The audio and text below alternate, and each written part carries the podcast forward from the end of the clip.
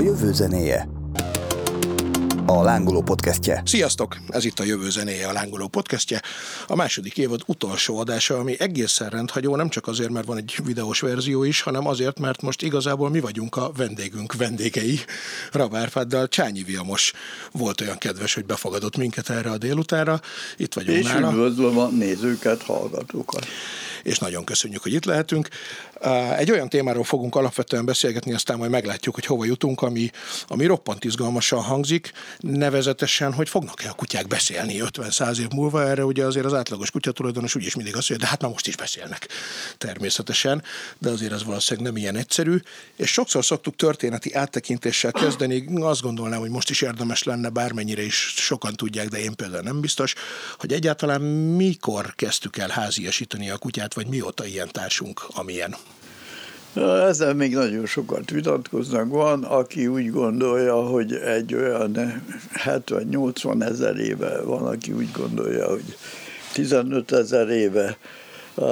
Közben ugye akik találnak farkas vagy kutya maradványokat, azok azt mondják, hogy olyan furcsák voltak a farkasok, mert olyan kicsit megváltoztak a csontjaik. Ezek olyan kutatók, akik nem hallottak se a genetikáról, se a farkasokról, se a kutyákról, és csak a csontokhoz értenek. Tehát pontosan nem tudjuk, valószínűleg egy ilyen ázsiai, európai kutyafajból alakult ki a házi kutya, és itt-ott kereszteződött a farkassal. Pontos évet nem lehet megbecsülni, de néhány tízezer év. Ez azért fontos, mert ez néhány tízezer generáció, az nagyon sok, az alatt nagyon-nagyon sok genetikai változást történhet a genetikai vizsgálatok alapján olyan 24 gén változott meg a farkashoz képest, de miután nem, a, nem egyenes ági leszármazott, hanem egy farkas faj, hogy ahhoz képest mennyi, ezt persze nem tudjuk.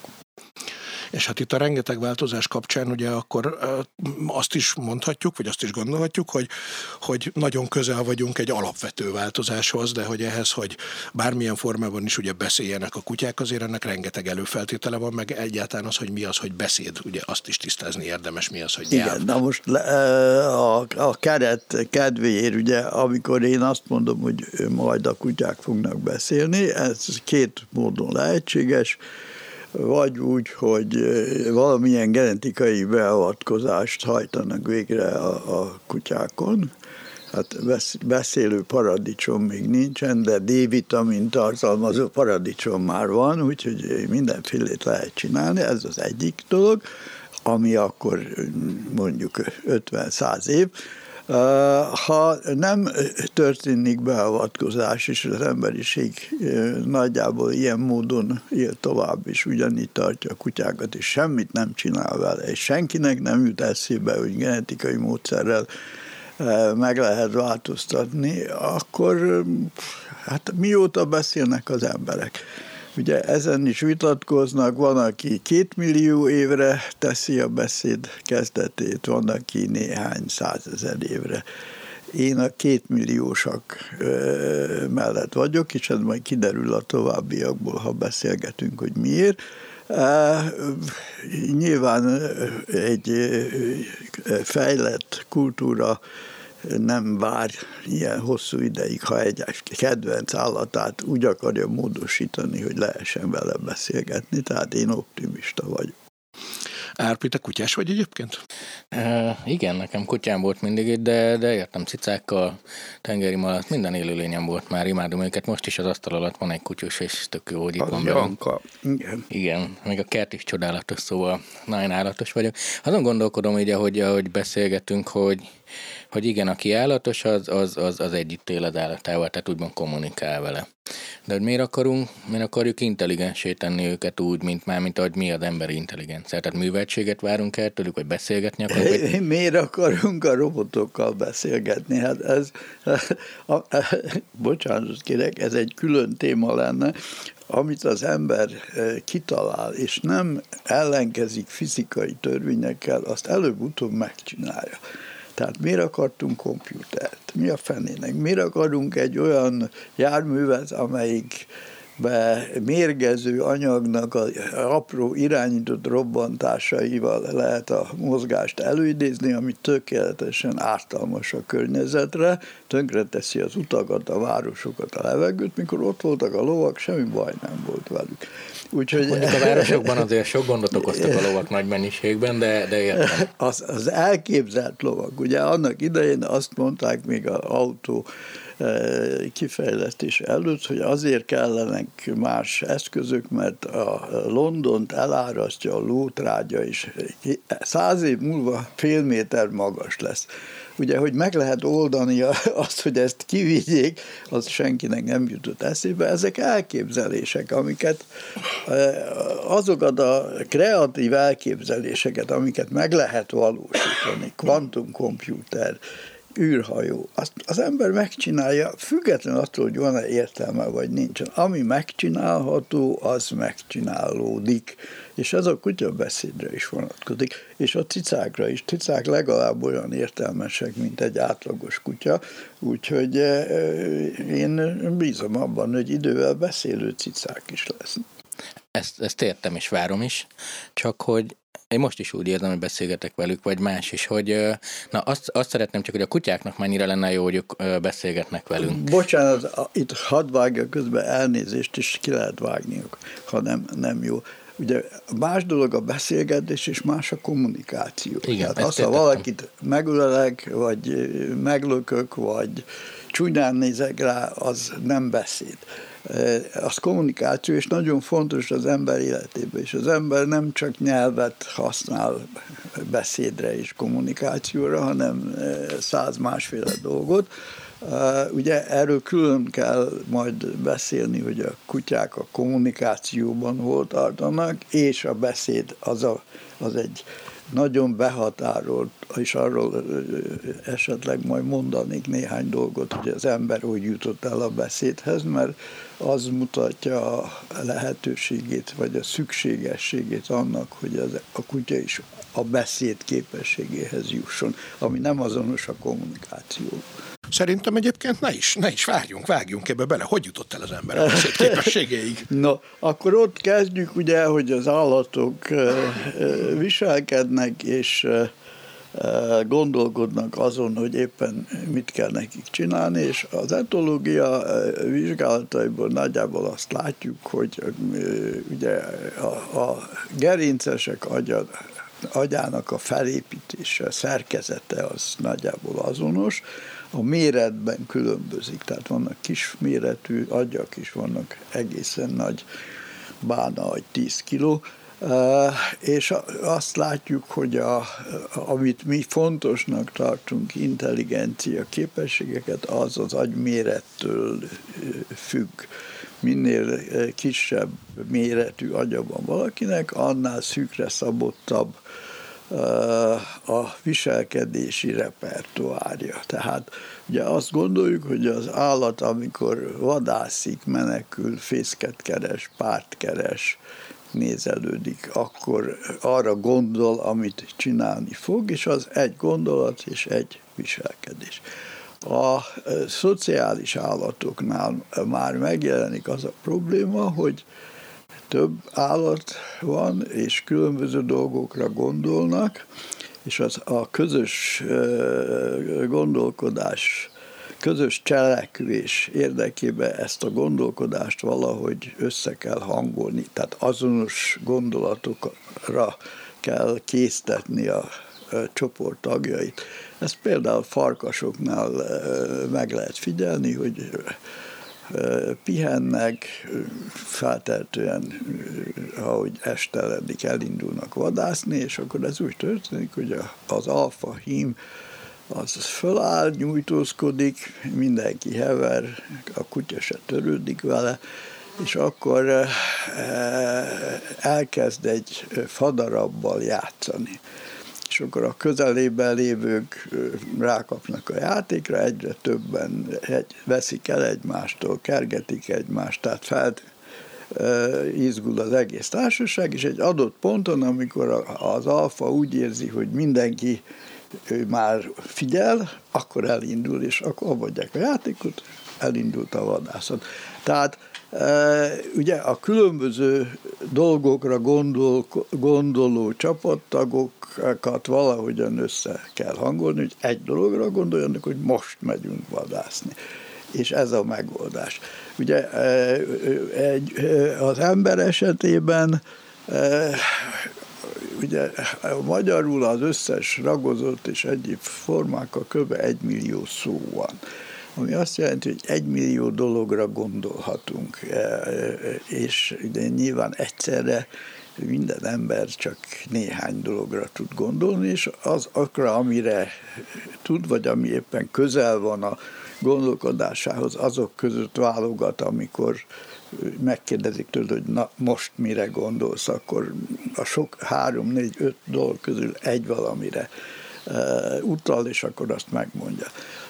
Azt gondolom, hogy a, ugye a nyelv az úgy jelent meg, hogy a, ez az egységes gondolati szerkezet, hogy egy dologra gondolok, és azt végrehajtom, az elkezdett felbomlani. Több rész gondolat, amelyeket össze is lehet cserélni, egymás után lehet rakni, hozza létre a komplexebb állati cselekvést de egy csoportban, amikor eh, eh, van 30 résztvevő, és gondolnak 40 féle dologra, akkor, hogy abból valami egységes olyasmi legyen, ami a csoport érdekét szolgálja, és mindenki részt vesz benne, ehhez a, eh, egy nagyon egyszerű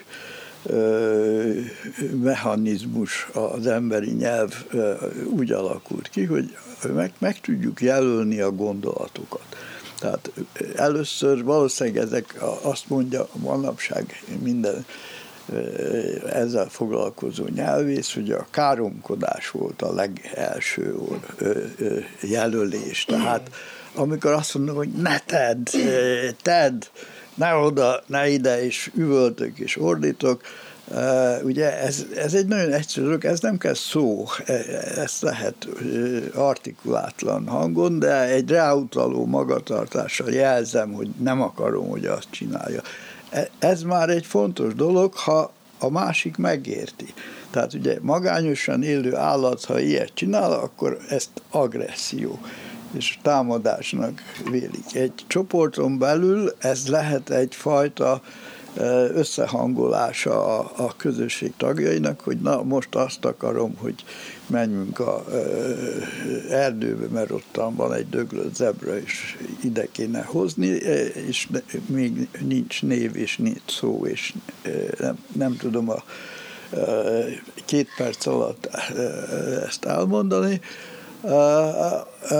Pontosabban a majmoknál már megjelenik az a az a képesség, hogy próbálják, tehát nem csinálják, próbálják ezt a fajta gondolat összehangolást, gondolat részleket, amelyeket különböző egyedek, különböző részeket gondolnak, és azt valahogy össze kell hangolni, ezt következőképpen ö, oldják meg egy bizonyos megfigyelés szerint. Van Szahara szélén egy nagy etológus csoport, aki páviánokat figyel meg, és ezek a páviánok ugye ilyen 100-150 fős csoportokba szaladgálnak egész nap, azzal tudják magukat védeni, de éjjelre a, a, akkor a ragadozók miatt összegyűlnek ilyen sziklás részekre, és 1000-2000 állat is van együtt. Mert annyian, hogyha jön egy, egy ragadozó, ugye akkor mindenki elkezd üvölteni, és az némi védelmet ad, és ez egy ilyen jó megoldás, de reggel, amikor fel kell a nap, akkor el kell indulni a 150 fős csoportoknak valahova. És ez ki kell gondolni, hogy hova, mert 2000 nem mehet ugyanoda, külön-külön senki sem megy sehova, mert csoportba tartoznak, ismerik a csoportuk tagjait, tehát azt akarják, hogy a csoport menjen valahova. De ezt nem egy állat dönti el, hanem ez a következőképpen történik. Ez a 150 fős csoport, ez 5-6 alcsoportot jelent, ahol egy hím dirigál.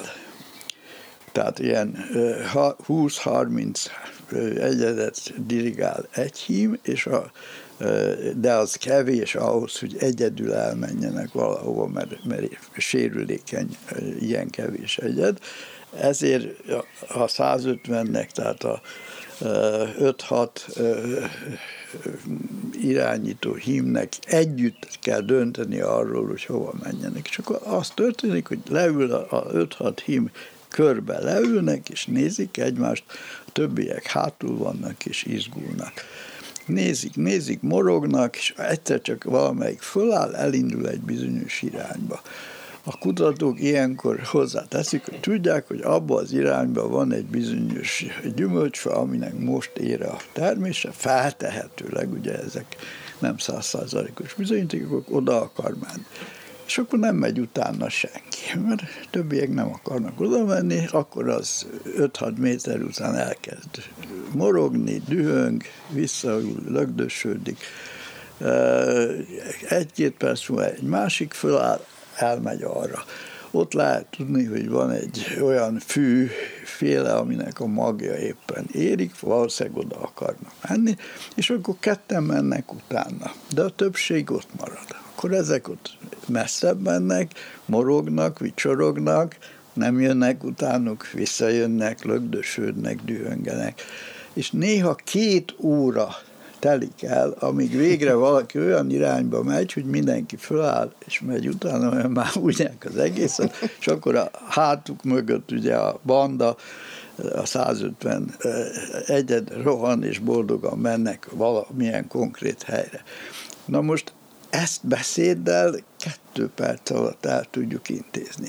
Nincs beszéd, csak eh, értelem van, gondolat van, viselkedés van, és eh, a viselkedéssel, intencióval, azzal, hogy jelzem, hogy én mit szeretnék, és talán megértik, azzal próbálják összehangolni a, a viselkedésüket. Tehát az egész nyelv probléma mögött a gondolat és viselkedés komplexe, ugye az, hogy mi mindent tud csinálni kezével, lábával, szájával, mennyire éhes, mennyire szomjas, mennyi egyéb kívánsága van. ezek mind beleszólnak, hogy mire gondol, és az, hogy hányfélét tud egyszerre gondolni, ezeket milyen sorrendbe tudja rakni, vagy egyáltalán tudja sorrendbe rakni, vagy csak egy dologra tud egyszerre gondolni.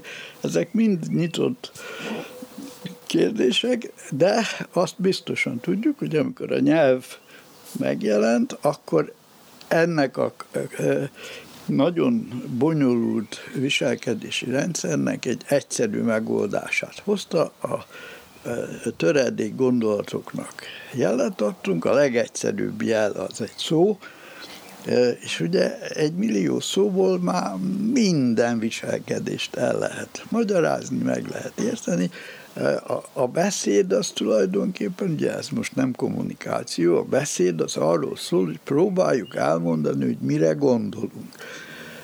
Ami nem egyszerű, mert a gondolat sokkal bonyolultabb, mint a beszéd, és az, aki nem tudom, egy zseniális író vagy költő, az, abban azt csodáljuk, hogy aránylag kevés szóval képes egy olyan gondolatot elmesélni, ami azt gondoljuk, hogy bennünk is ugyanaz a gondolat van, vagy legalábbis hasonló, És akkor ezért csodáljuk, hogy ez neki sikerült. Egy másik, esetleg ugyanolyan értelmes ember, aki össze-vissza beszél, és ugrik előre térben, időben, és rosszul használja a szavakat, és valami, egy csomó dolgot nem tud, hallgatjuk a beszédet, és törjük a fejünket, hogy vajon mi az Istenre gondol. És ha nem, de néha feladjuk, és már oda se figyelünk, mert csak beszél, beszél, de nem mond semmit. Tehát a, a beszéd művészete az igazából a gondolat kifejezés e, problémája és annak a megoldása. És akkor igazából a ugye felmerült az előbb, hogy százezer év versus két millió év, nincs ebbe erről közmegegyezés, de hogy Vilmos a két millió pártján van, miért?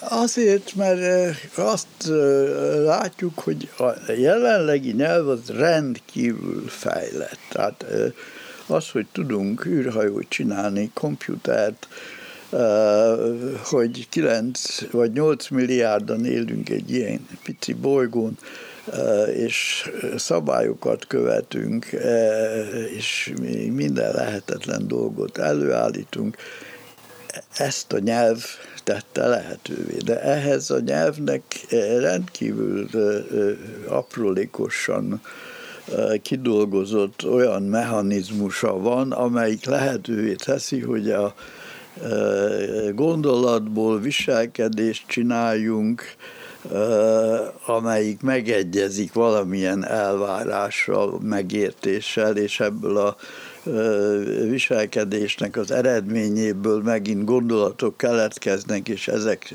hasonlítsanak azokra a gondolatokra, amiből elindultunk. Ez egy rendkívül komplex dolog. Én nem gondolom, hogy történt egy mutáció, és akkor egyszerre elkezdtek beszélni. Ezt, ezt én nem tartom valószínűleg. Én azt gondolom, hogy volt egy periódusa az emberiségnek, amikor a, elkezdett közösségekben élni, tehát mikor felmerült az az igény, hogy a gondolatait próbálja megosztani a többiekkel, ez egy nagyon hosszú periódus, és ezt én a, a szociális megértés periódusának gondolom, amikor még nincs nyelv, de már együttműködnek. Ezt lehet látni csimpánzoknál, akik szintén nincs nyelvük, pedig milyen nagy agyuk van hogy a csimpánzok nem úgy vadásznak, hogy leülnek, megbeszélik, hogy holnap elmegyünk vadászni, és mindenki öltözön és hozza a bunkóját, hanem élik életüket, és egyszer csak a hímek észreveszik, hogy helyzet van. Vagyis bejött egy malac, vagy egy majom, egy elkapható állat, és négyen, öten pont olyan szögben vannak, hogyha most mindenki figyel, akkor elkapják. És akkor egymásra néznek, a többiek is látják, fölismerik a helyzetet, ugye nincs nyelv, szociális megértés van, tehát mindenki megérti, hogy ott a malac, ha most ugrunk, akkor elkapjuk, és akkor ugranak. Ez az esetek 20-30-40 eh, százalékában sikeres, elkapják, széttépik, elosztják, megeszik.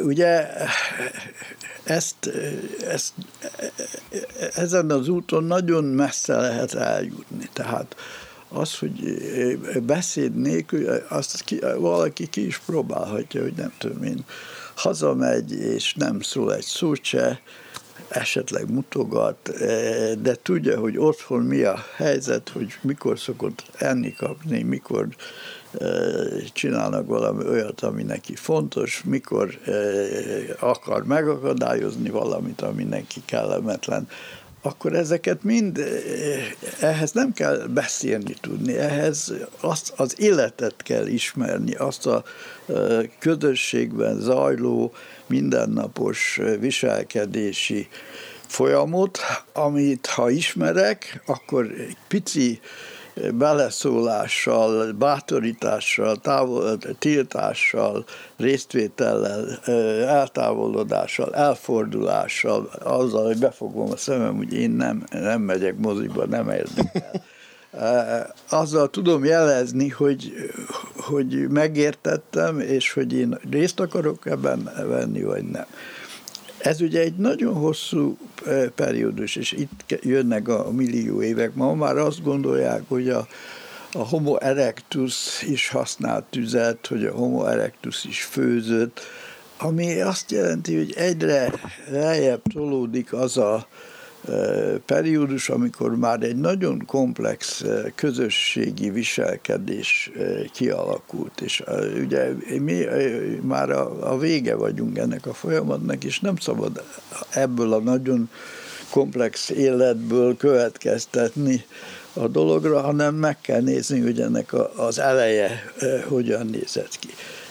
És a, a szociális megértés ugye az alapfeltétel, addig nincs jelölés, nincs nyelv, és nincsenek szavak, és nincs beszéd, amíg nem értjük, hogy miről van szó, hogy miről kéne beszélni, és a nyelv az csak a, a, a jelölés, tagolás, összerakás, keverés és a, a, a kreativitásnak a, megjelenése. Tehát ugye a állatoknál nagyon nehéz azt a fajta kreativitást kimutatni, ami az embernél van, amiről már itt folyton utalok rá, hogy mi minden dolgot tud az ember megcsinálni, de most mondok egy kutya példát, csak azért, hogy, hogy mindenki érezze, hogy, hogy milyen nagy dolog az, amikor az ember egyszerűen azzal, hogy beszél és hallgat, és összekeveri, amit hallott, és abból egy újabb beszéd lesz, és abból e, tárgyak, gyógyszerek, ideák, e, harcok, minden születik, hogy az, az, az milyen egy zseniális dolog. A egyik munkatársam e, még ezelőtt vagy húsz évvel elküldtük egy osztrák terápiás kutyákat képző intézetbe, mert a tanszéknek is lett azután egy terápiás kutyaképző intézménye, most is van, és ott három hétig nézte, hogy hogyan kell a, a kutyákat kiképezni. Ugye ilyen gyerekeknek segítő kutyákat képeztek ki, kutyákat egy éves korig, vagy másfél éves korig nevelik, megtanítják alapdolgokra, aztán bejön a gyerek, és valamilyen sérült kerekes széken van, remeg a keze, nem jól lát, nem jól hal, tehát legkülönbözőbb sérülései lehetnek, és akkor keresnek hozzá egy kutyát, aki ezen, ebben a sérülésben a mindennapi életben tudja segíteni, és ha sikerül összehangolni a gyereket, a kutyát két-három hét alatt, addig bent lakik a gyerek, akkor kész, hazaengedik, és hát időnként ellenőrzik, hogy működik-e. És a e, Jóska azt mesélte, hogy az utolsó napokban történt egy olyan eset, ami, ami ő, őt is megváltoztatta, mert olyat látott, amit, amit nagyon ritkán lehet látni. Az történt, hogy volt egy kisfiú, aki kerekesszékbe ült, másképp valamilyen fejlődési rendellenesség miatt, és az volt a problémája, hogy mindent elejtett. Tehát a kezébe, ha adtak valamit, ha ha ő vette föl valahonnan, akkor tudta fogni, és tudott enni meg minden, de ha átnyújtotta valaki, akkor átvette és elejtette. Ugye tovább kellett volna tartani, de hát a, a, a környezet az nehezen alkalmazkodik ehhez. Adtak neki kulcsot, kenyeret, bármit, és a rendszerint a földre került a dolog, és ezen akartak segíteni, és jött a kutya, aki segít, és hát három napig a gyerek mindent lejtett, a kutya mindent fölvett, odaadta neki, ugye ezt erre nagyon könnyű egy kutyát megtanítani, és hát nem, nem volt haladás, mert a kutya odaadta, ő meg elejtette. és már a harmadik napon már úgy gondolták a, a, az intézet munkatársai, hogy hát ez egy reménytelen dolog. Hát nagyon sajnáljuk, de hát a kutya úgy viselkedik, mint az emberek általában, hogy odaadja, elengedi, és akkor a gyerek elejti. És akkor az utolsó nap az a különös dolog történt, hogy megint a kutya hozott egy kulcsot, az lett volna a legfontosabb, azt kérték a szülők, hogy a kulcsot tudja fogni, és a, odahozta a kulcsot, a gyerek elejtette, a kutya fölvette, nem adta oda, hanem ült, és láthatóan gondolkodott. Majd utána, egy jó hosszú idő után nem a kezébe tette, hanem a szájába. Szájához érintette. A gyerek megértette, megfogta a szájával, majd a kezével ő el tudta venni a saját szájából, mert ő azt pontosan tudta, és megvolt a megoldás. És ezt egy kutya találta ki. Na, e, ugye ezt azért mondom, hogy ugye ez, ez a kreativitás, amikor valami van egy feladat, nem oldódik meg, és minden rész ugyanolyan, és nem változik, és akkor valaki valamilyen zseniális módon, amire az emberek se jöttek rá, az egy kutya eszébe jutott, és, és attól kezdve működött, és. Tehát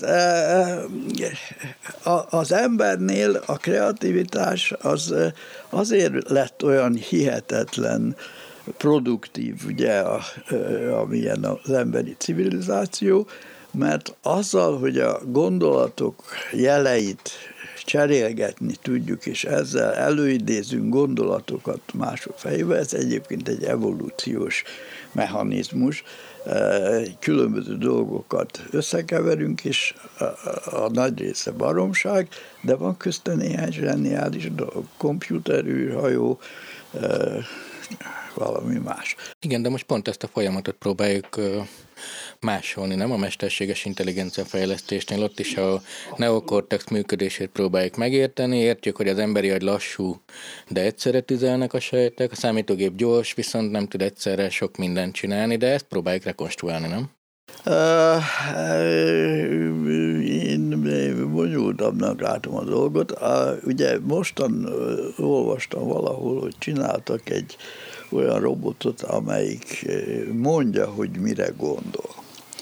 És ugye ez azért jó, mert általában nem lehet tudni, hogy amikor valamit egy ilyen mesterséges intelligencia által vezérelt robot megcsinál, hogy miért pont úgy csinálta. És akkor megoldották azt, hogy, hogy beszéljen közben, és mondja, hogy a program melyik részét használja ahhoz, amit csinál, és hát kiderült, hogy hát külön fura dolgokat csinál, és az is megvan már oldva, hogy lehessen változtatni ezen. Tehát ez, ugye ez egy nagyon fontos dolog.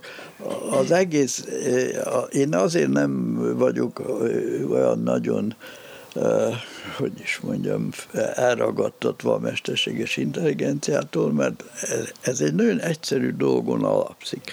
Ugye a, a, a, az embernél a szociális megértés az magába foglalja a szabálykövetés tulajdonságát. Tehát azt a tulajdonságot, ez egy nagyon fontos dolog, hogy van egy csoport, és hogyha kialakult egy mintázat, egy rítus, egy bizonyos cselekvése irányuló viselkedés, hogy ezt úgy csináljuk, annak a csoport aláveti magát, és nem akar minden alkalommal mindenki valami más csinálni, és másképp csinálni. Nyilván százféleképpen lehetne, tehát nem tudom én, lecsót ötvenféleképpen lehet főzni, de mindenki úgy gondolja, hogy ahogy ő főzi, az az igazi lecsó, e, és ez egy nagyon e, fontos közösségi tulajdonság.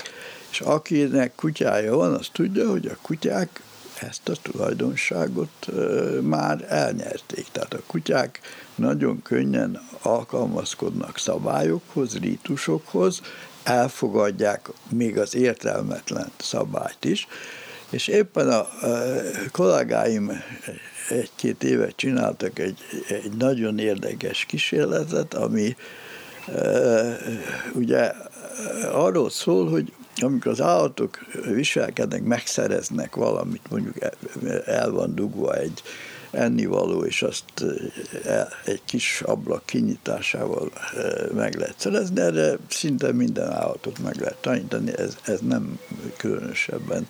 Állatok nagyon értelmesek és racionálisak. A kutyáknál, meg az embernél, elsősorban az embernél, ugye azt tapasztaljuk, hogy egy csomó olyan eleme is van a viselkedésnek, ami nem racionális, ami nem feltétlenül szükséges, hanem láttuk valakihez. Volt egyszer egy, e, e, nem jut a, azt hiszem a Truffaut film, a, abban egy család utazik vakáción Franciaországba, és be, elromlik az autójuk, bemennek egy garázsmesterhez, és pont akkor van a holdra szállás. És akkor végignézik azt a félórás adást, és mikor jönnek ki, akkor mindenki úgy lép, ahogy az űrhajósok a holdon. Ugye ez a, ezt úgy hívják, hogy over-imitáció, tehát hogy utánoznak, olyat utánoznak, ami fölösleges. Mert nem azért utánozzák, mert ezzel valamilyen céljuk van, hanem azért, mert látták.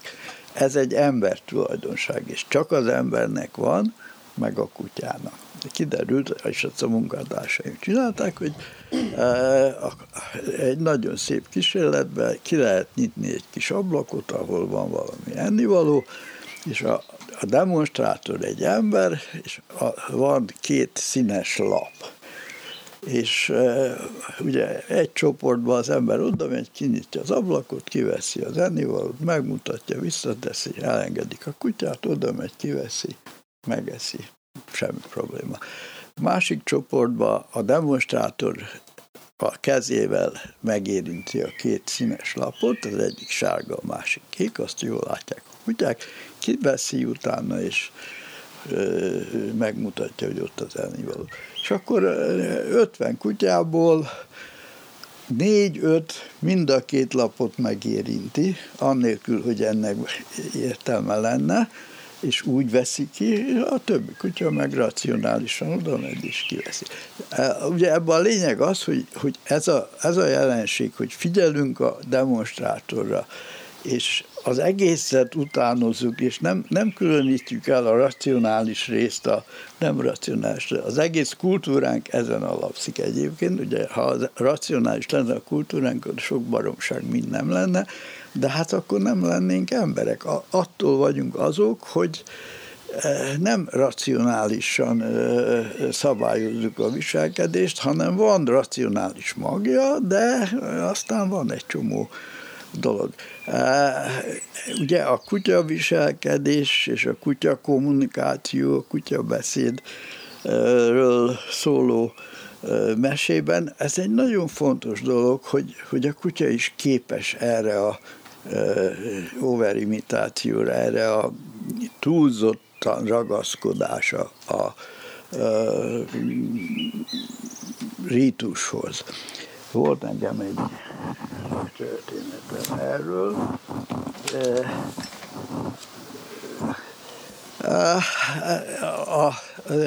Mikor Pavlov meghalt, akkor a, aki az utolsó, halála utolsó pillanatáig jegyzőkönyvezte, hogy hogyan hal meg, és nagyon érdekesnek találta egyébként, és mindenről volt pontos jegyzőkönyve, és, és az az, azt az érdekes dolgot találták, hogy ugye van az a híres kísérlet, hogy e, van egy hely, ahol lehet ennivalót találni, ül egy kutya, és van egy metronóm, és a kutyának ülni kell, és várni, és egyszer csak megszólal a metronóm, és akkor oda lehet menni, és akkor nyitva van a ennivaló ajtaja, és a kutya megeheti a jutalomfaltot, és hát ez ugye a Pavlov feltételes reflex koncepciója ezeken a kísérleteken alapult, és a, jegyzőkö, a Pavlov jegyzőkönyvben benne van, hogy hát igen, ez nagyon érdekes dolog, de van egy fura része, amire ő semmiféle magyarázatot nem tud még, de mindig előfordul. Tudni, nem az történik, hogy szól a metronóm, és a kutya oda rohan az ennivalóhoz. A kutya a metronómhoz med, megnyalja, és utána megy az ennivalóhoz. Ugye, hát ma akinek kutyája van, az pontosan ugye a kutya megköszönte a metronómnak, hogy szólt.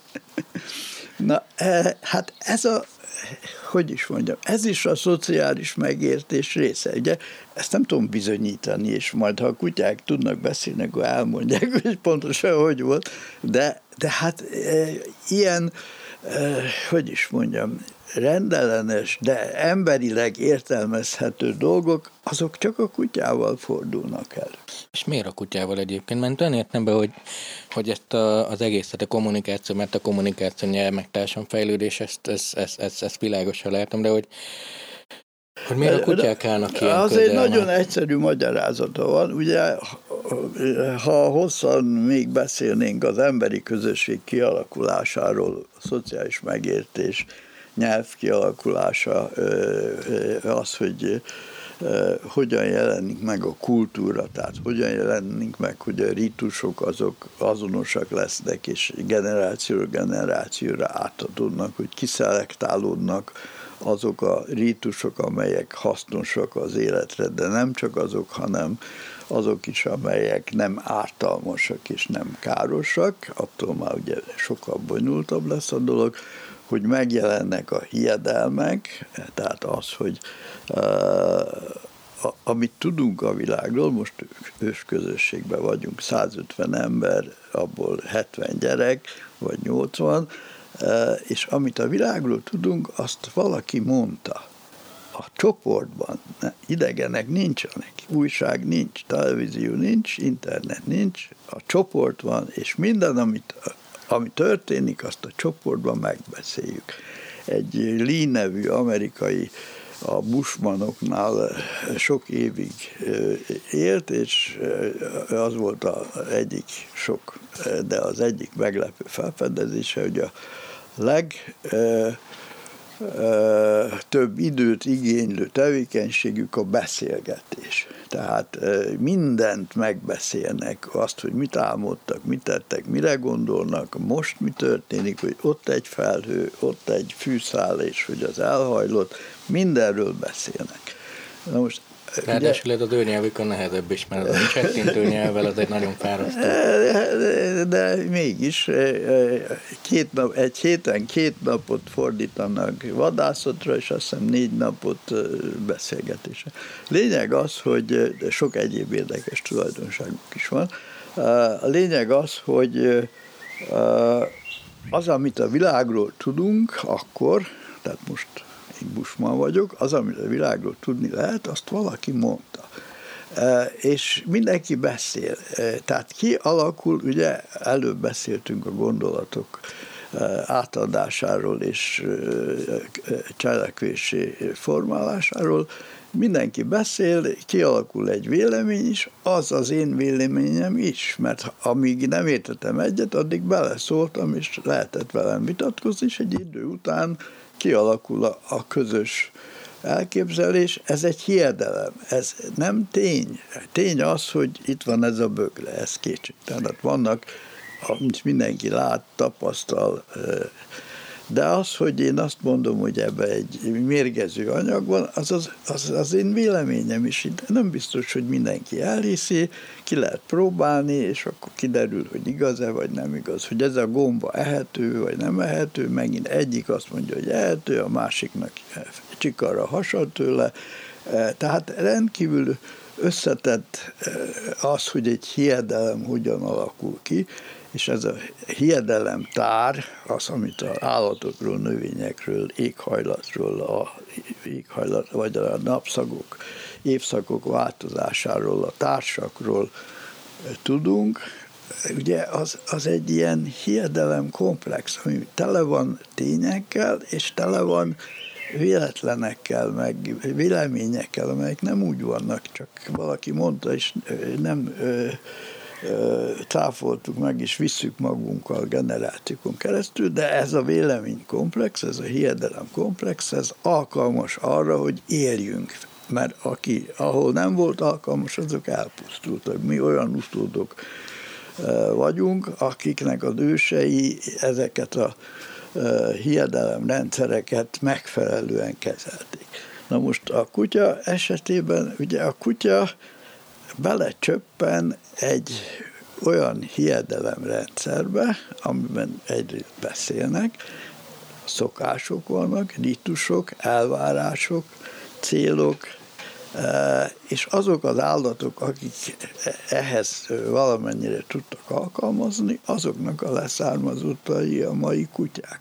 A farkasok maguk is nagyon szociális állatok, tehát e, csoportosan vadásznak a idősebb kölykök vigyáznak a fiatalabbakra, amíg a felnőttek vadásznak, táplálékot hoznak nekik. Tehát rendkívül szociálisan viselkednek. Régen volt egy nézet, ami már nincsen, amikor még a kutyákról is úgy gondolták, hogy a kutya, meg kell küzdeni a kutyával a vezérségét.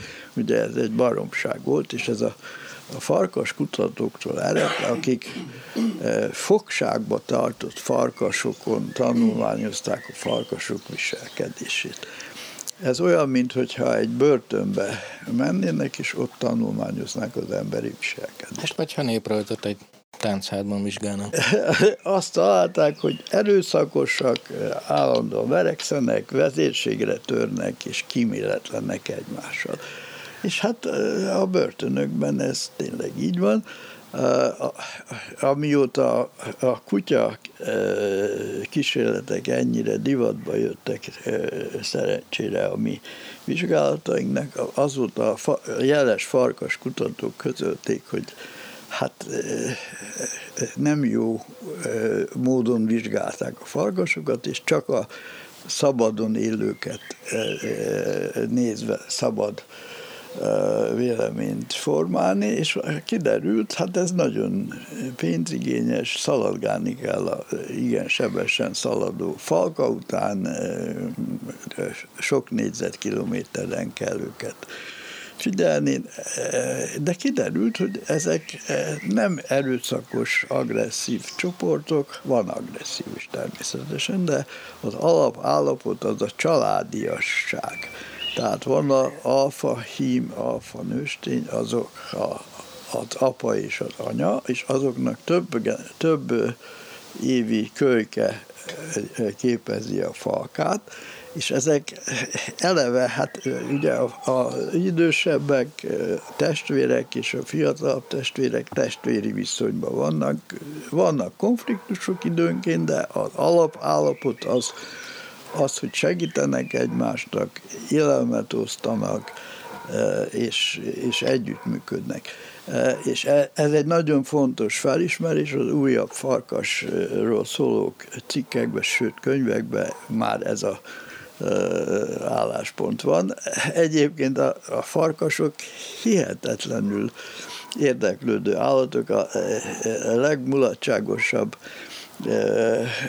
dolog, amit olvastam, egy filmrendező akart csinálni a Yellowstone parkban egy nagy területen, amit nagy nehezen kialkuttak a park igazgatóságától, hogy bekerítenek sok tíz hektárt, és oda egy, telepítenek egy farkasfalkát, és középre maguknak egy házat, és mindent látnak kamerákkal, és nagyszerű néhány évig ott figyelik a farkasokat, és összegyűjtöttek, arra van sok vizsgálat, hogyha összeraknak fiatal farkasokat, azok ugyanúgy viselkednek, mint a normális farkasok. Tehát genetikailag tudják, hogy hogyan kell egy csapatba viselkedni, és az történt, hogy mindent berendeztek, eh, eh, behozták a farkasokat, és ültek a házukba is, a videó és film felvevő gépek mögött, és azt találták, hogy farkasok nem mentek el, hanem körbevették a házat, ültek és nézték, hogy mit csinálnak az emberek. És akkor egy darabig várták, hogy hát most már menjenek a dolgukra, és csinálják azt, amit egy farkasnak kell, de nem mentek. Nagyon érdekelte őket, hogy mit csinálnak, egyre közelebb jöttek, és néztek, és az egészet így abba kellett hagyni, mert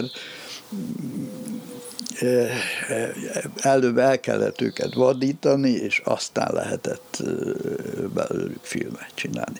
Úgyhogy ez a fajta érdeklődés, ami a kutyában is megvan, hogy az ember iránt érdeklődik, e, ez egy ősi örökség, tehát ez, ezt nem tőlünk szedte, ez hozta magával a farkasoktól. Van értelme olyan összehasonlítást tenni egyébként, hogy a, vajon a beszélgetésben korábban említett majmok állhatnának közelebb, vagy a kutyák mondjuk a beszédhez, ne hagyj Isten a mesterséges intelligencia, hogyha nem számítjuk mondjuk a emberi genetikai beavatkozás lehetőségét. Mert hogy a majomnak nagyobb is az agya elvileg, nem? Meg hogy, meg hogy mégiscsak jobb a hasonlít hozzá. Valóban a majomnak, a csimpánznak legalábbis ugye 400 grammos agya van a kutyának 50, tehát azt várnánk, hogy csimpánz aggyal sokkal bonyolultabb dolgokat lehet csinálni, sokkal egyszerűbb lenne. De hát itt vannak más biológiai tényezők, amik ugye az embernél is megjelentek, a kutyánál is, és a csimpázoknál nem. Ez pedig a, hogy is mondjam, a dominanciával kapcsolatos viselkedés. Tehát egy a dominancia és az agresszió az minden állatcsoportban a szabályozásnak a legfontosabb eszköze. Tehát az, hogy a, egy állatcsoportban, ha kevés az ennivaló, akkor csak a domináns egyedek kapnak enni, mert elverik a többieket. Ez teszi lehetővé, hogy életbe maradjanak. Ha igazságosan elosztanák, akkor mindegyik éhen dög lenne esetleg tehát ugye ez egy alapvető evolúciós folyamat. Az embernél ez nem így van. Mi elosztjuk azt, ami van, akkor is, hogyha kevés, és, és azt gondoljuk, hogy majd fogunk szerezni valahogyan. És ez a valahogy, ez, ez az esetek egy részében mindig bejön, és e, ez különböztet meg bennünket más állatokról. Egy csimpánzt meg lehet arra tanítani, hogy befűzze a cipőjét, ha adnak rá egy cipőt, sőt, hogy megtanuljon motorbiciklit vezetni. Arra nem lehet megtanítani, hogy megálljon a pirosnál mert nem tűri el a dominanciát. Tehát ha, ha ő valamit csinál, és valaki ezt egy jelzéssel azt mondja, hogy most nem, most állj meg, most mehetsz tovább, ilyet egy csimpánz elvből nem ért. Ugye az ember, erre pedig jellemző az, hogy az úgynevezett alárendelési készség. Ez azt jelenti, hogy ha összeverődik egy embercsoport, mondjuk ég a ház, és kell oltani, és jön 30 ember rohannak különböző utcákból, és akkor pillanatok alatt valaki elkezd dirigálni, és mondja, hogy honnan hozzák, te mit csinálj, te menjél oda zsákokérő vagy homokérő, hozzá egy lapátod, és perceken belül szót fogadnak. Ez egy nagy dolog, nem állnak le. Ugye egy, bármilyen más állatnál ez úgy zajlana, hogy azon összevesznek azon, hogy ki mit csináljon. Csimpánzok is képtelenek arra, hogy mondjuk egy olyan egyszerű dolgot, hogy rakjunk tüzet, hozzunk köveket, különböző méretű fákat, rakjuk össze és gyújtsuk meg. Egy csimpánz ezt meg tudja csinálni. Tíz is meg tudja külön-külön. Együtt nem tudják megcsinálni, mert a domináns egyedek akarják az egészet csinálni, és nem engedik, hogy a másik is hozzányúljon. Tehát az a ember tulajdonos, az a ság, hogy elfogadjuk a dominanciát, amiben, ami két oldalú, hogy valaki domináns akar lenni, mert ugye ha senki se akar, hanem csináljátok fiúk, és szóljatok a kész, ugye az sem működik, tehát van, aki akar lenni, és akkor egyszerre, ha az megfelelően működik, és ez, ez egy nagyon lényeges dolog, hát ugye előfordul, hogy a hülyék lesznek a dominánsak, de nagyon hamar fölismeri a, egy csapat vagy egy csoport, hogy az, aki minden áron vezényelni akar, az nem ért hozzá, és akkor leállnak. Tehát az ember képes megkülönböztetni a megfelelő vezetői viselkedést, és annak hajlandó magát alárendelni. Az, hogy mit ír erről az újságban, egy más dolog, de a, a, a gyakorlati életben ez működik. És a kutyánál ugyanez a helyzet. A kutya elfogadja az ember dominanciáját, és nem kell, ugye az a régi koncepció, hogy meg kell verekedni a vezérséget, az egy hülyeség volt nem volt igaz. A kutya a, még azt is megkülönbözteti, hogy, hogy egy, egy nagyobb családban, hogy ki az igazi főnök. Tehát lehet, hogy a fiúé a kutya, és neki szót fogad, mindent csinál, de ha az apa mond valamit, akkor azt fogadja el, mert tudja, hogy az apa az domináns a fiú fölött. És ezt minden kutya tudja, és, és pontosan ki van mérve a fejükben az, hogy a, családban ki kivel milyen viszonyban van, és hogy ők hova tartoznak, és, és, és be tudnak ebbe illeszkedni. Tehát ez, ez megint a szociális megértés része, de, de ehhez az a tulajdonság szükséges, hogy alávetési készsége legyen, mert ha ez nincs, akkor nem lehet. És ugye, amikor, ha most behoznak egy, nem tudom én, afrikai vadkutyát, vagy egy dingót, akkor abban nincs meg ez a alávetési készség. Nagyon értelmes, szociális, mindent tudhatna, de nem tud, mert képtelen alkalmazkodni. És mi a helyzet például a lovakkal? Velük is elég régóta működünk együtt, és ott is a együttműködési készség van? A lovakkal 5000 éve működünk együtt, az aránylag rövid idő, és a lovaknál, hogy is mondjam, a, ha valaki a, a, a csoport hierarchia szerint működteti a kapcsolatát, akkor nagyon sikeres lehet. Egy pár éve, talán 15-20, valaki felfedezte, hogy a csikókat nem úgy kell betörni, hogy hozzák a szerencsétlen csikót, aki életében még nem volt rajta nyereg, meg zabla, meg szerszám, rárakják, valaki ráül, és erőszakkal addig gyötri, amíg a kimerült állat feladja, és akkor be van törve, és most nagyon jó, mert most lehet rajta lovagolni. Ehelyett én láttam azt a filmet, amit a, aki ezt a etológiai részt kitalálta egyszer egy havai etológus konferencián. Jön a, hogy is mondjam, a lovas, csak egy kötelet rögzítenek a lóhoz, aki ugye idegen ember nem akar vele szóba állni, és egy nagy porondon körbe fut. És egy jó 20 perc alatt a ló elfárad, és a lovaknak fontos a csoporthoz való tartozás. És miután ott csak ez az ember van, hát akkor valahogy ehhez kell tartozni. És elkezd közeledni a, a kötél végét fogóz, aki elutasítja és nem engedi, és a ló ettől kétségbe esik, hogy, hogy most akkor mi lesz vele, és amikor már nagyon kétségbe esett, akkor odaengedi, odahívja, ráteszi a nyergetőt, mint lablát, ráül és mennek. és Gonosz módszernek hangzik, bár jól működőnek.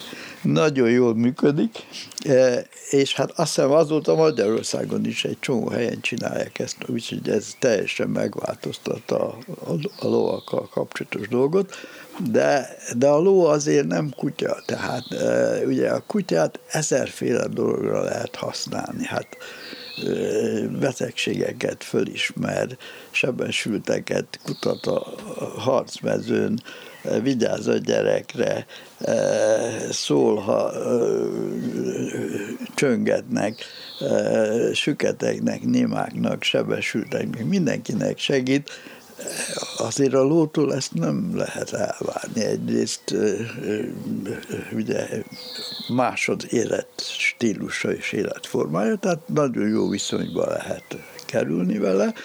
Én azt gondolom, hogy ha valaki tisztességesen bánik vele, akkor emocionálisan nagyon jó kapcsolatba lehet kerülni, de hát azért ez nem egy kutya. Arra van egyébként magyarázatunk, hogy ez a alávetésre való hajlandóság, ez mitől alakult ki pont az emberben, aztán a kutyában? Vagy hát e, ennélkül nem lenne csoport tevékenység. Tehát e, e, ha az ember összeszedi a azokat az ember tulajdonságokat, amelyek nélkül nem lehet csoportosan együttműködni, az egyik az... az az értem, a... de hát a csimpánzban meg mégsem alakul ki. Hát de nincs is csoport együttműködés. A csimpánzok élete az a következőképpen zajlik. Ugye van egy terület, amit a hímek úgy gondolnak, hogy az az övék, és hogy ezt úgy gondolják, ezt abból lehet tudni, hogy naponta négyen, öten összeállnak, és a terület határait bejárják. Ha a idegen csimpánzok, a szomszéd csapat ból kevesebb létszámúval találkoznak, akkor elkezdenek verekedni. Ha egyet találnak, azt sokszor megölik, és nem csak úgy megölik, nem úgy ölik meg, mint egy vadászott állatot, hanem kínozzák. Uh-huh.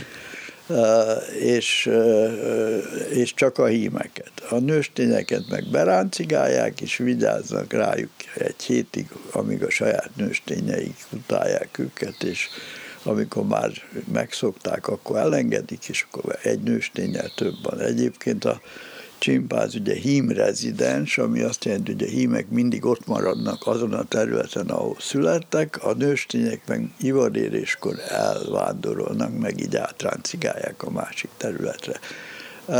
Ezen kívül egyedül alszanak, mindenki egy külön fészekbe, egy külön fán, a anya a kölykével természetesen, e, de egymással e, egymást utálják. Egyedül lesznek, e, és igyekeznek minél messzebb lenni a másiktól. Elég erősek ahhoz, hogy nincs olyan állat, amitől félniük kellene.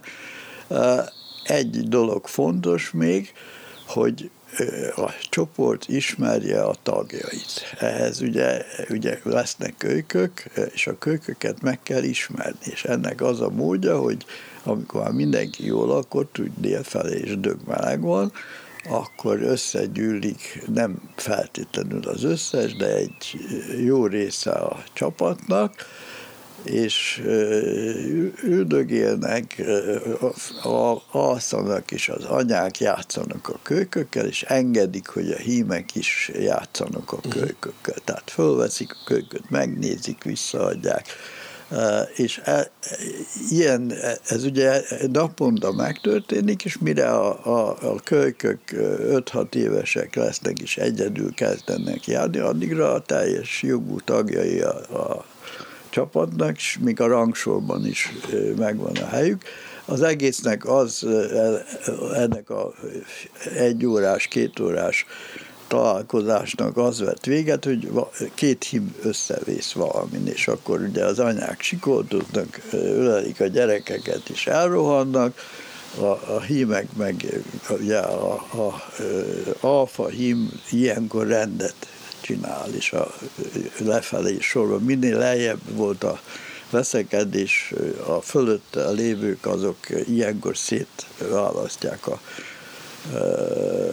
veszekedőket. Tehát ez a csoport élet. Igen, de hogy és egy utolsó kérdés, Erpi, aztán te jössz csak, hogy még egy picit ebbe belekapaszkodjak, hogy az evolúció parancsa vagy érdeke mégis az lenne, hogy előbb-utóbb bennük is kialakuljon ez a, vagy ilyen nincs, tehát, hogy véletlenül bennük kialakult, ezért nincs érdeke, de ilyenekre nem lehet válaszolni. Amikor ugye millió években kell gondolkodni, akkor nem lehet megmondani, hogy miből mi lesz.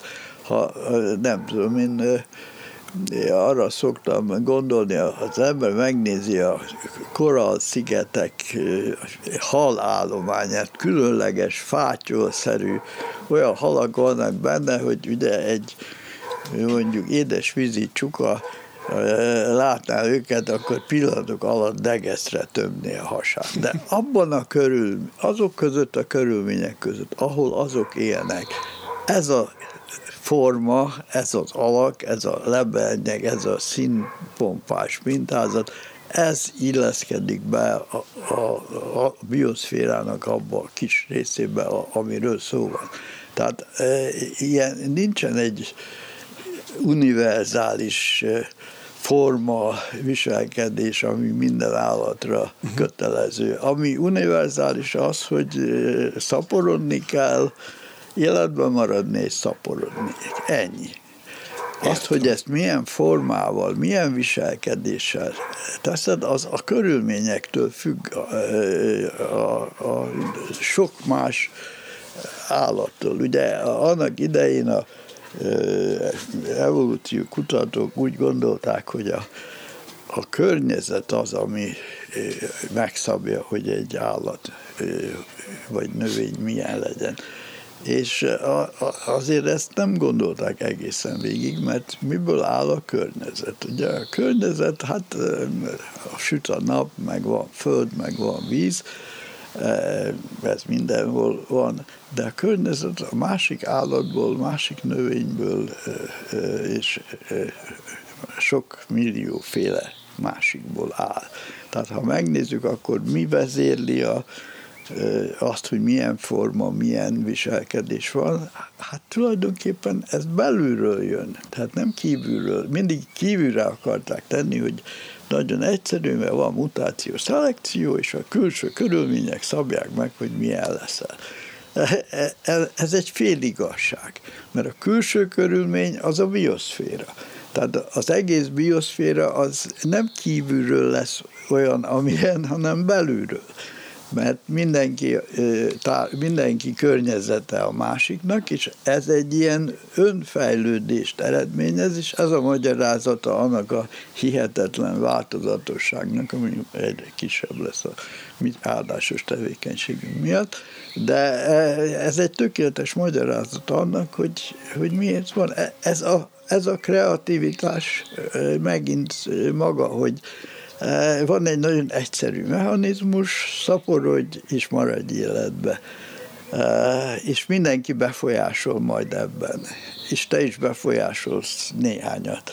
És akkor ebből eh, kialakul egy sok tízmilliós tagú, különböző fajok populációból álló rendszer, amely, amelyen akkor egyet kiveszünk, és elcsodálkozhatunk, hogy jé, miért ilyen színes, miért, miért viselkedik úgy, ahogy. Hát az egészet kell figyelembe venni. Árpi, parancsolj. Nem, hát ez nem annyira szép zárszó volt. Hogy De, hogy volt még zárszó, nem lehet ezt lezárni. Nem, még én ezt egy picit szeretném, nem, uh, itt, ha, ha bírjuk még. Mert, a hogy... különleges kutyákat hadd mondjam Igen, el. mert hogy pont én azt akartam mondani, hogy, hogy tulajdonképpen rengeteg minden izgalmas dologról beszéltünk, csak arról nem, hogy, hogy akkor miért is vagy vannak a kutyák már tényleg csak egy fél lépésnyire, akár tényleg néhány évtizednyire attól, hogy a szószoros értelem is beszéljenek, illetve hogy ez mit jelent, mert nyilván én azt gondolom, gondolnám, hogy az, hogy a kutya beszél, az nem azt jelenti, hogy a mi hangkészletünket, és nem tudom, mi hangkészletünket használva valamilyen emberi nyelvet használ, hanem, de lehet, hogy tévedek ebben, hanem hogy az ő hangkészletében megjelennek olyan dolgok, amikor egy, egy adott hangsor az egy fogalmat reprezentál, és nem csak az van, hogy örülök neki, ha látom a pórázt, hanem ő is el tudja mondani vagy egy fogalomra tud utalni egy adott hangsorral, de nem tudom, hogy ez így van-e, hogy ezt Igen, jelent. ugye a problémánk az, hogy nem szabad, az evolúcióban nem szabad egy, egy távoli időpontra nézve konkrét, határozott kijelentést tenni. Tehát ugye, amikor még csak algák voltak a Földön, nem volt szabad azt mondani, hogy majd lesznek tigrisek, meg lesznek fókák, meg lesz ember. Nem tudjuk, hogy mi lesz. Amit az előbb elmondtam, abból az következik, hogy jósolhatatlan, hogy mi lesz.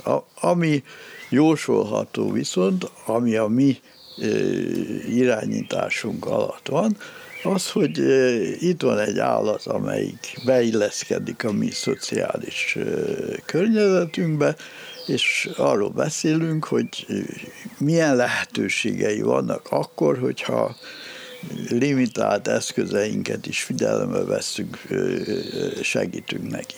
Ugye a beszéd, azt tisztáztuk már, hogy a beszéd előtt kell a szociális megértés, és ez már megvan. Az, hogy most a, a, a kommunikáció az vajon egy kis géppel, amelyiket a kutya nyomkodni tud, és hangokat ad, fog megvalósulni, vagy úgy, hogy a kutya hangját, ahogy egy papagáj beszédét is megértjük, pedig azzal a csőrrel, meg azzal a nyelvvel én Tényleg. biztos nem tudnék beszélni. Ez eszembe se jutott pedig. Úgyhogy, tehát az, hogy hogyan valósul meg, az, az egy más kérdés. Vizsgálják azt, hogy, hogy ez a lehetőség, hogy a, a, a, a megértés és a, a kommunikációs igény az a közelben van, arra mondok néhány példát. Azt mindenki tudja, hogy a kutyák a, a főnevekkel hadilábon állnak. Tehát az, hogy Én a, tudtam. Az, hogy a tárgyakat megnevezni, és hogy a kutya tudja, hogy ez ennek a tárgynak mi a neve, az, az az átlag kutyának nagyon nehezen megy. De e, mióta van etológia, időnként jelentkeztek emberek, hogy nekik olyan kutyájuk van, aki tud e, száz tárgyat e, név alapján azonosítani, és akkor ugye ezt egy darabig nem hitték el, aztán mióta vannak etológiai kutatócsoportok, elkezdték ezeket behívni, és valóban eh, a legtöbb border collie egyébként eh, ilyen 50-100 és a, a Chase nevű border collie ezer tárgyat név alapján tud. Ez a következőt jelenti.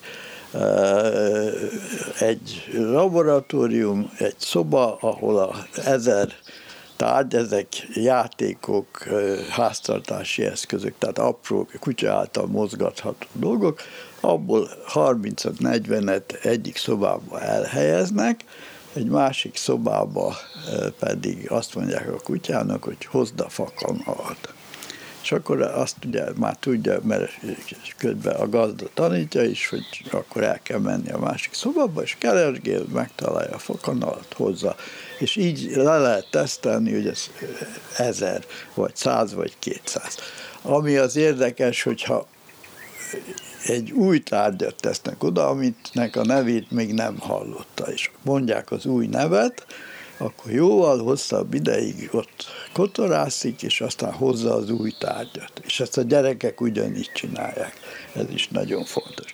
Tehát eh, ezek a különleges kutyák. Az én embereim tanszék elkezdte összegyűjteni azokat a világba, Brazíliától kezdve Angliáig, azokat az ember, azokat a kutyákat, akiknek a gazdáik azt mondták, hogy legalább 10-15 tárgyat meg tud nevezni, és utána megszerveztek egy nagy kísérletet, ami arról szólt, hogy ezek a, hogy is mondjam, tárgyakat felismerő kutyák, meg vagy 50 naív kutya, akit Magyarországról szedünk össze, fiatal kutyák, mindegyiknek tanítanak új tárgyneveket. A Brazíliába, Angliába, Magyarországon. És akkor kiderül, hogy a, a, ezek a a neveket központból adják, tehát minden szigorúan tudományos kontroll alatt van, hogy semmilyen csalás nincsen, nem lehetséges, minden videóra véve. A különleges kutyák megtanulják minden tíz új tárgy nevet, mert semmi, hát tudnak már százat. A naív kutyákból az ötvenből egy tanulta meg mind a tizet. Csak többi egyet sem.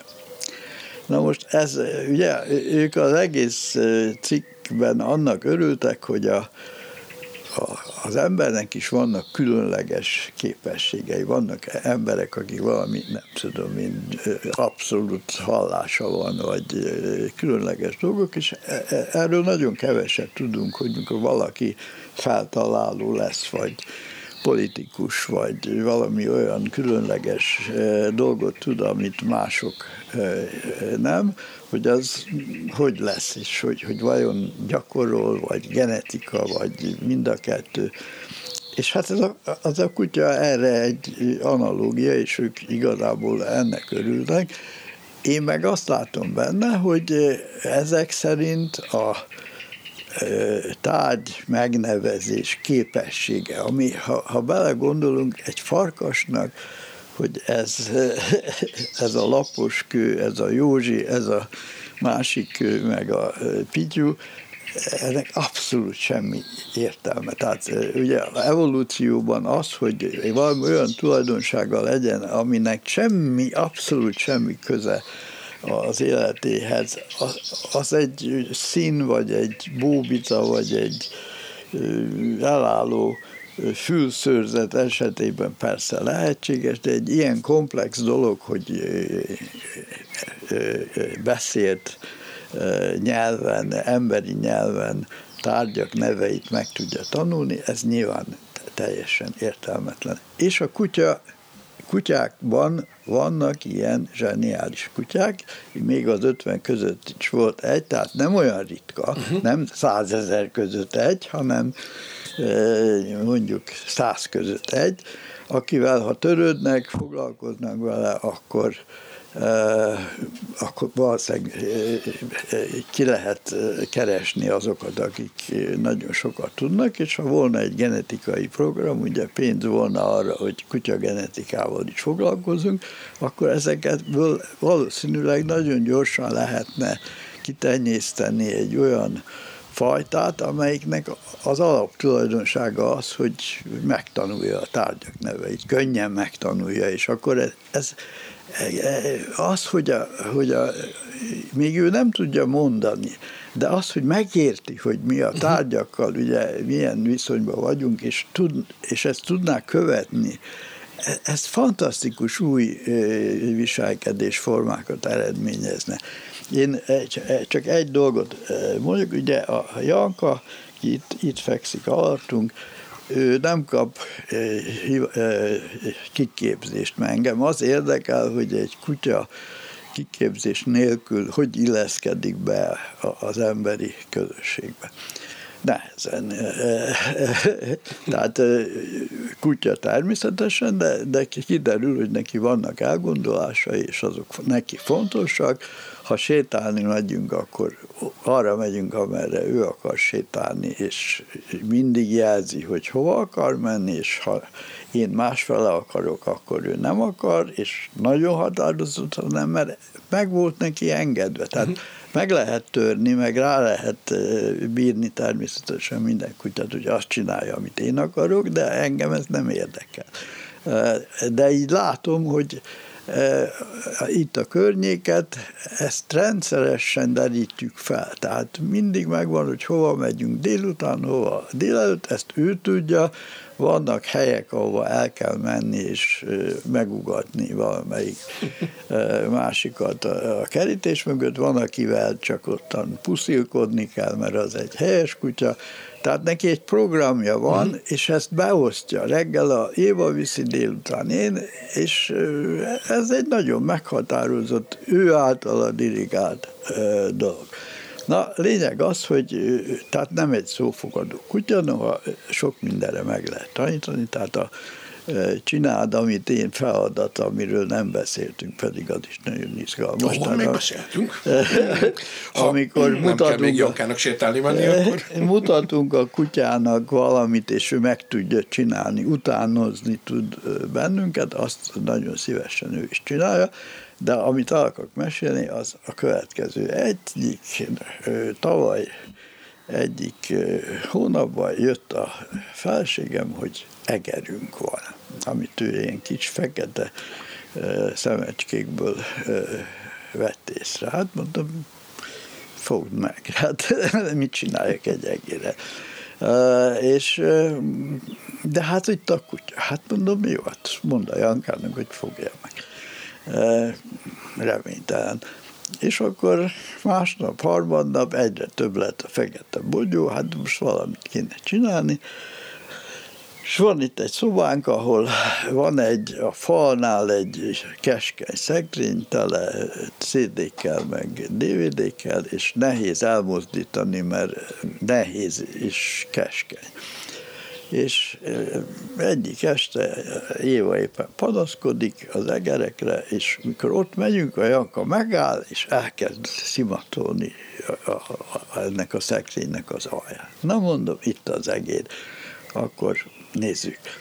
És hát nagyon nehezen lehet elmozdítani, mert vigyázni kell, hogy fel ne boruljon, nagy nehezen elmozdítom, az egér kiugrik, és beugrott a televíziós polc alá, amin televízió, komputer és különböző dolgok vannak, szintén nagyon nehéz elmozdítani.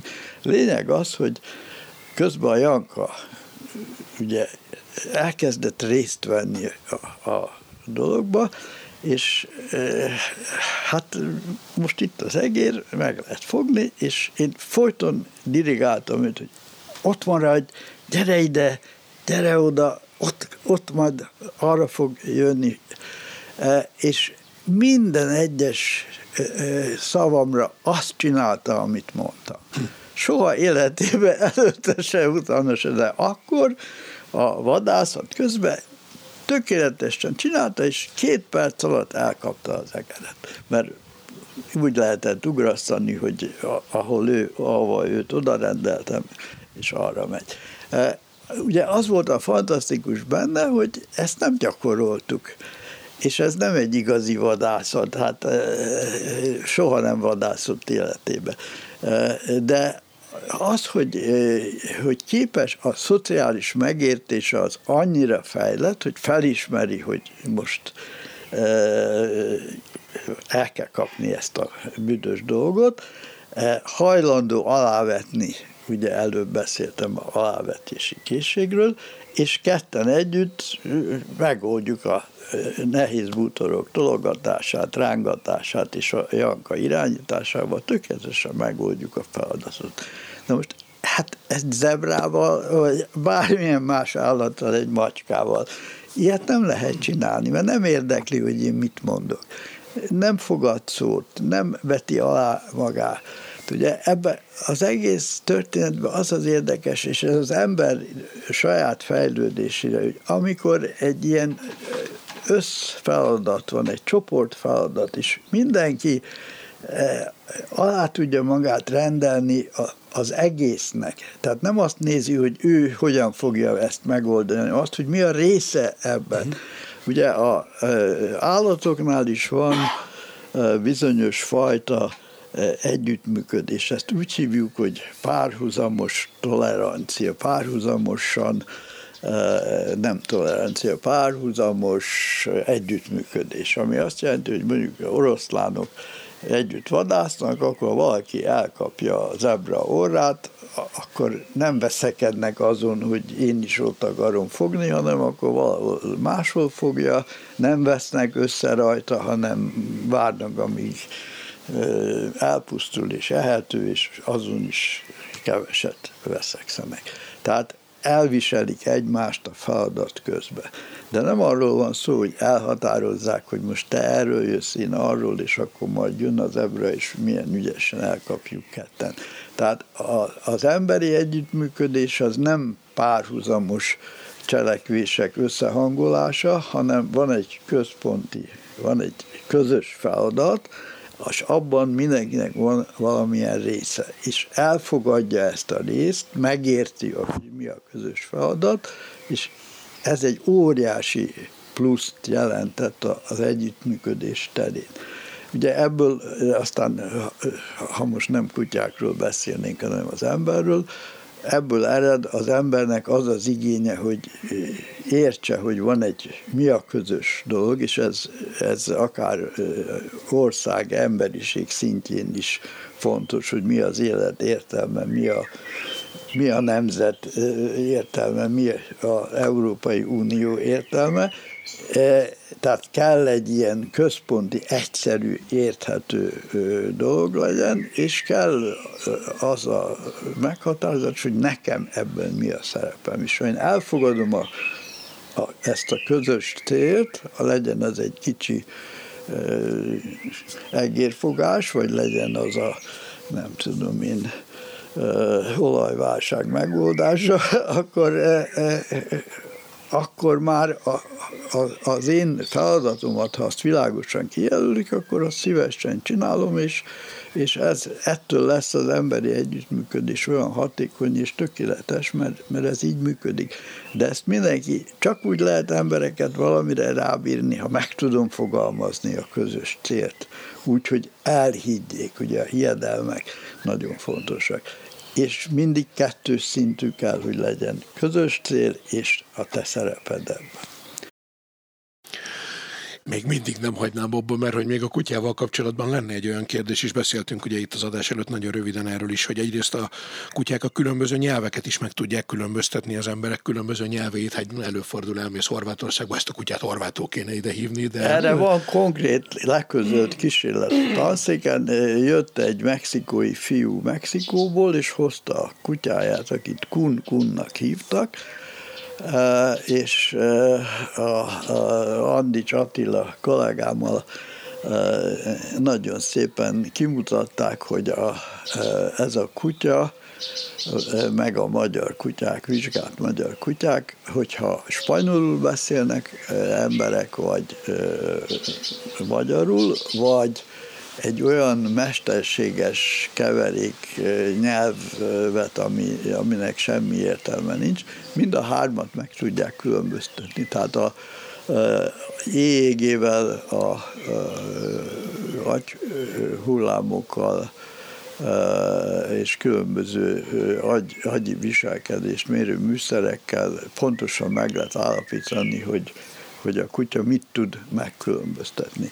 És, és ez az egyik nagyon fontos dolog, de, de még egy, ők csinálták ugyancsak azt a most már nagyon sokat idézett munkát, hogy a, ugye az emberi beszéd megértésben fontos a beszéd tagolása. Tehát azért értjük meg egymást, mert nem folyamatosan adunk ki hangokat, hanem a hangok bizonyos statisztikai eloszlásban jelennek meg, ami az adott nyelvre jellemző. Tehát, hogy e, nem tudom én, e, a különböző magánhangzók azok e, bizonyos kitüntetett valószínűségekkel fordulnak elő a szavakban, meg, megállunk egy egész rövid időre, amikor egy szót befejezünk és ez, ugye ez egy nagyon, ez az alapvető tulajdonsága az agynak, hogy ezt a tagoltságot felismeri, és ez az ember tulajdonsága, meg a kutyáké. Nem pontosan azonos, tehát a kutyák számára nem annyira erős a reakció erre a tagolásra, de már megvan.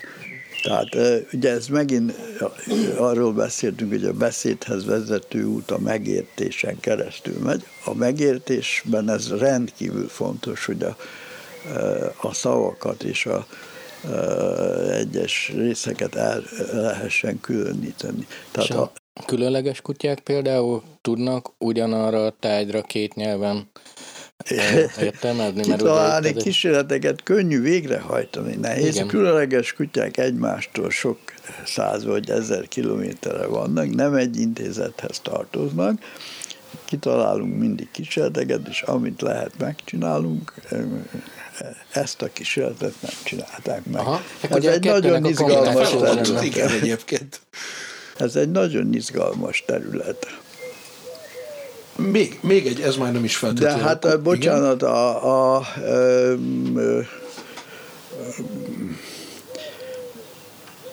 amikor a, a, az alapvető változást, a, ugye mi rengeteg munkát végeztünk tíz évig, és mindenki azt gondolta, hogy hülyék vagyunk. És a, amikor egy cikket, egy nagy cikket a fiúk a Science-hez akartak küldeni, amikor is én mondtam, hogy teljesen reménytelen, mert eddig is mindig visszajöttek cikkek, jó cikkek azzal, hogy biztos tévedünk. A Science egy olyan előkelő, egyik legjobb tudományos folyamat, hogy oda küldeni csak időveszteség nem érdemes. De ők még soha nem küldtünk oda, hadd jöjjön onnan is vissza, és akkor elküldték a cikket, megegyeztünk, és két hét múlva kaptunk egy kedves levelet, hogy megkapták ezt a furcsa cikket, és tulajdonképpen leközölnék, ha beleegyezünk abba, hogy egy munkatársa a szerkesztőségnek Budapestre jöjjön, és egy hétig nézze a kísérleteket. Ilyet életemben nem hallottam, és ne, hasonló se történt a környezetemben se, hát természetesen várjuk. És jött egy kedves idős hölgy, aki minden magatartás tudományban abszolút otthon volt, és egy hétig nézte a kísérleteinket, mindent megmutattunk, beszélgettünk vele, és akkor nem csak a cikk jött le, hanem egy négy oldalas interjú a tanszékkel, attól kezdve lett hogy mi indítottuk el a, a kognitív, tehát az elmeetológiáját tulajdonképpen a mi kutya kísérleteik indítottak el, és attól kezdve lett a, a kutya téma az szabad, és mindent lehetett közölni, és ez a bizonyos cikk, ez, ez arról szólt, hogy van egy régi pszichológiai kísérlet, 50, 50 most már talán 70-80 éves, ami arról szólt, hogy ül egy baba, egy másfél-két éves baba a mamája ölébe, vele szembe a kísérletező, és a kísérletező előtt van két lefordított cserép, és vesz egy labdát, szól a babához, hogy ide néz, itt a labda, eldugom, és bedugja a cserép alá. És akkor vár egy percet, és kérdezi a babát, hogy na hol a labda, és akkor a babák ugye még nem, nem mindig beszélnek, de mutatják, hogy hol van. És ezt ötször-hatszor megcsinálják, működik, és akkor a, most a másik cserép alá dugja, és kérdezi, hogy hol van, és a gyerekek 80-90 százaléka a üres helyre mutat, mert eddig mindig ott volt. És ezt a pszichológusok régóta ismerték, és azt gondolták, hogy a mielin hüvely még nem fejlődött ki ezekbe a babákba, még hülyék, szegények, és azért mutatnak oda. Na, és a mi kísérletünkben a farkasok, kutyák és gyerekekkel ugyanez. Farkasok és kutyák is tudnak mutatni, gyerekek is. A farkasok, nem, a kutyák ugyanúgy viselkednek, mint a gyerekek. Tehát amikor a másik oldalra teszik, akkor is 80%-ban a régit mutatják. A farkasok mindig a jó helyet mutatják. De ha kiderült, és ez, ezért volt ez egy nagyon fontos cikk, hogyha a gyerekekhez, kutyákhoz nem beszélnek, tehát nincs kommunikáció, hanem fogja a labdát, nézi, veteszi, hol a labda, megmutatja, és hétszer utána ide, hol a labda, megmutatja. Tehát ha nincs kommunikáció, hanem csak csinálja, akkor a kutya és gyerek is pontosan tudja, nem hogy hol van. el a figyelmét. És nem, nem terelik el a figyelmét, fontosabb dolog. A tanítás. Azt gondolja valószínűleg a gyerek, majd mindjárt én még erre mondok bizonyítékot, azt gondolja, hogy ez a helyes ö, helye ennek a labdának, akkor ott kell, hát most nincs ott, de ott szokott lenni, arra kell mutatni, ezt tanultam, ez a tanítás. És ezt a, a farkas nem lehet ilyenre tanítani, embert és kutyát lehet.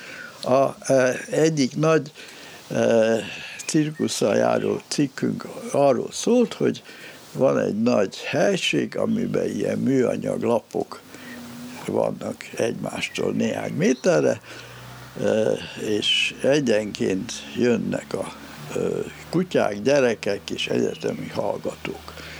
egyetemi hallgatóknak is, 8-10 éves gyerekeknek azt mondjuk, hogy szavakat fognak hallani, olyan szavakat, amiket a kutyáknak is mondunk, és azt csinálnak, amit a legjobbnak látnak. Nem kell kérdezni, nem szabad semmit, úgy viselkedjen, ahogy jónak. És akkor van egy kísérletvezető, aki fog egy labdát, megmutatja a gyereknek, kutyának, egyetemi hallgatónak, beleteszi egy cserébe, elmegy a ernyők mögé, és mikor odaér, akkor kimutatja, hogy benne van-e még a labda a cserébe, és azt csak annyit mond, hogy itt van. És a valamelyik cserép mögött kiteszi a labdát, és akkor az üres cserepet mutatja, visszajön, és akkor azt mondja, hogy kerest. És akkor a kutya gyerek egyetemi hallgató, majd a százalékokról mindjárt, azok elindulnak, és természetesen tudják, hogy hol volt az üres cserép, oda mennek, és mutatják, hogy ott van a labda. És ezt ötször, hatszor megcsinálják, remekül működik, kutya, gyerek, egyetemi hallgató megtalálja azt az ernyőt, ami mögött labda van. Hát egyszerű. Ezt a pszichológusok úgy gondolják, hogy a tárgy állandóság mozgatja itt a embereket. És akkor a 5-6 ilyen ismétlés után a vezető fogja a labdát, sebre dugja, elmegy az üres cseréppel, mindenhol megáll, mutatja, és azt mondja, hogy kerest. És akkor az történik, hogy tíz kutyából egy az rábök a zsebére, ott van, a többi elmegy, és gyorsan megy, és visszajön, és mutatja, hogy a zsebébe van. A gyerekek 70%-a elmegy, és utána jön és mutatja, hogy a zsebbe egyetemi hallgatók 50%-a. De ugye a hallgatókat, meg a gyerekeket meg lehet kérdezni, hogy hát miért mentetek el, mikor láttátok, hogy zsebre vágta. Hát azt gondoltuk, hogy ez egy játék, amiben ugye hát e, hétszer vagy nyolcszor beletették, és úgy mentek, hát biztos végig kell menni, és utána kell visszajönni. Na, ezt elküldtük a cikket tisztességesen, statisztikával, mindennel, visszajött a következővel, hogy hát valami nagyon komoly problémája van ezzel a cikkel, szerkesztőségnek, jók a statisztikák, a darabszám, a leírás, minden rendben van, de az ember kísérletek, az lehetetlen. Normális ember ilyet nem csinál. És nem fogadták el. Hát pedig ez még nem emberkísérlet, hanem az egy de, de értem, hogy miért nem valóban a egy utol, vagy RP, még van most olyan, mert én még egy valamit szeretnék kérdezni, akármennyire is. Kérdedd meg azt, és szerintem kimerítettük Igen, a, hagyjuk, a, hagyjuk a Jankát sétálni, menni lassan, bár én ezt hallgatnám egyébként még egy napig, de hogy hogy mi a helyzet viszont a malacokkal, mert hogy annyiszor lehet azt hallgatni, és ezt nem kell most persze egy két órás újabb beszélgetést nyitni ebből, hogy a malac is milyen értelmes, ráadásul genetikailag mennyire hasonlít az emberhez, és azt érteni vélem, hogy most kulturálisan azért azért tartjuk távol magunktól, hiszen megesszük, de hogyha, de hogyha mondjuk a többször beszéltünk arról adásokban, hogy most már nagyon itt van az a pillanat, amikor a műhús ezt ki fogja tudni váltani, mert gazdaságosabb lesz, olcsóbb lesz, nem tudom. Elképzelhető, hogy a malacokat is megpróbáljuk ugyanilyen közel engedni magunkhoz, vagy képesek lesznek A következő a probléma. Mindent feltúrnak. Aha logisztikai probléma. Ugye az a, elkezdtek dolgozni a tanszéken is malacokkal, és ugye adják a malacot, minden, jelentkeznek a résztvevők boldogan, és az első egy-két hónapban olyan, mint egy kutya.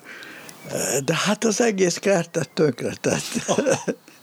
és visszaadják és nem lehet tisztességesen megcsinálni. Nem, tehát az együttélés az nem, nem ilyen egyszerű. A kutyával az meg van oldva, de a malaccal nincsen, úgyhogy akkor ez még Lehet, hogy azok, magára. de nem fogjuk megtudni, mert nem működnek hát, jól ki tudja, Hát hogy... majd lesznek, nem tudom, mert papagájuk, azok rendkívül izgalmas oh. állatok, mert bár beszélnek, nincs probléma, de ugye a, volt a, a, meg is jelent magyarul az Alex és én című könyvben egy ilyen Jákó papagájnak a története, ez a hirtelen nem jut eszembe a vezeték neve, Alex nevű amerikai hölgy, egy, uh-huh. volt, meghívtuk egyszer Pesten is, egy nagyon sármos, kedves nő, aki egész életében a Alex-el dolgozott, de a tudományos terveit nem fogadták el olyan szempontból, hogy most az Alex ilyen emberhez hasonló tulajdonságait vizsgálja, hanem úgy kellett írni a, a, a terveket, hogy a, a patkány meg a galambon kívül kevés fajjal végeztek ilyen állatpszichológiai kísérletet, és hogy most egy másik faj, itt van ez a Jákó papagáj. És akkor ezt, erre adtak pénzt, és hát kiderült, hogy ugye az Alexet meg lehet tanítani arra, hogy a tárgyak nevére, színére, anyagára. Tehát nem tudom én, egy tálon oda tesznek 8-10 féle apró tárgyat, és akkor azt kérik, hogy vedd ki a réz pénzt, akkor kiveszi, vagy vedd ki a sárga fa kockát, azt is kiveszi. És, és természetesen beszél is, és mindenfélét mond. A legfantasztikusabb dolog az volt, akkor jött el hozzánk, hogy volt a etológiai világkongresszus Bécsbe, és mi meg itt tartottunk egy ilyen állati elme etológiája konferenciát utána Pesten. És akkor mindenkit meghívtunk, aki érdekes, és mondom a fiúknak, hogy a, a mm, Irene Pepperberg volt a neve, Pepperberget is hívjátok meg. Hát nem érdemes, mert soha nem, nem tud eljönni, mert nem, az Alexet nem lehet ott hagyni, mert ha egy hétig ott hagyja, akkor elkezdi, nem eszik, elkezdi kitépni a saját tollait, és három nap múlva telefonálnak, hogyha élve akarja látni, akkor jöjjön haza. És hát mondtam, hogy én, én is tudom, de tiszteletből is meg kell valakit hívni, hát legfeljebb majd fogja mondani, hogy nem tud jönni, de hát olyan nincs, hogy most egy ilyen helyre ne hívjuk.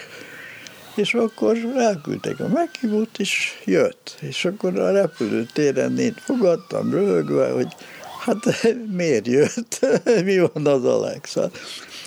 És akkor, a, hát akkor ő is nevetett, és azt mondta, hogy elmondom, de senkinek nem lehet elmesélni, mert akkor az én tudományos karrieremnek vége.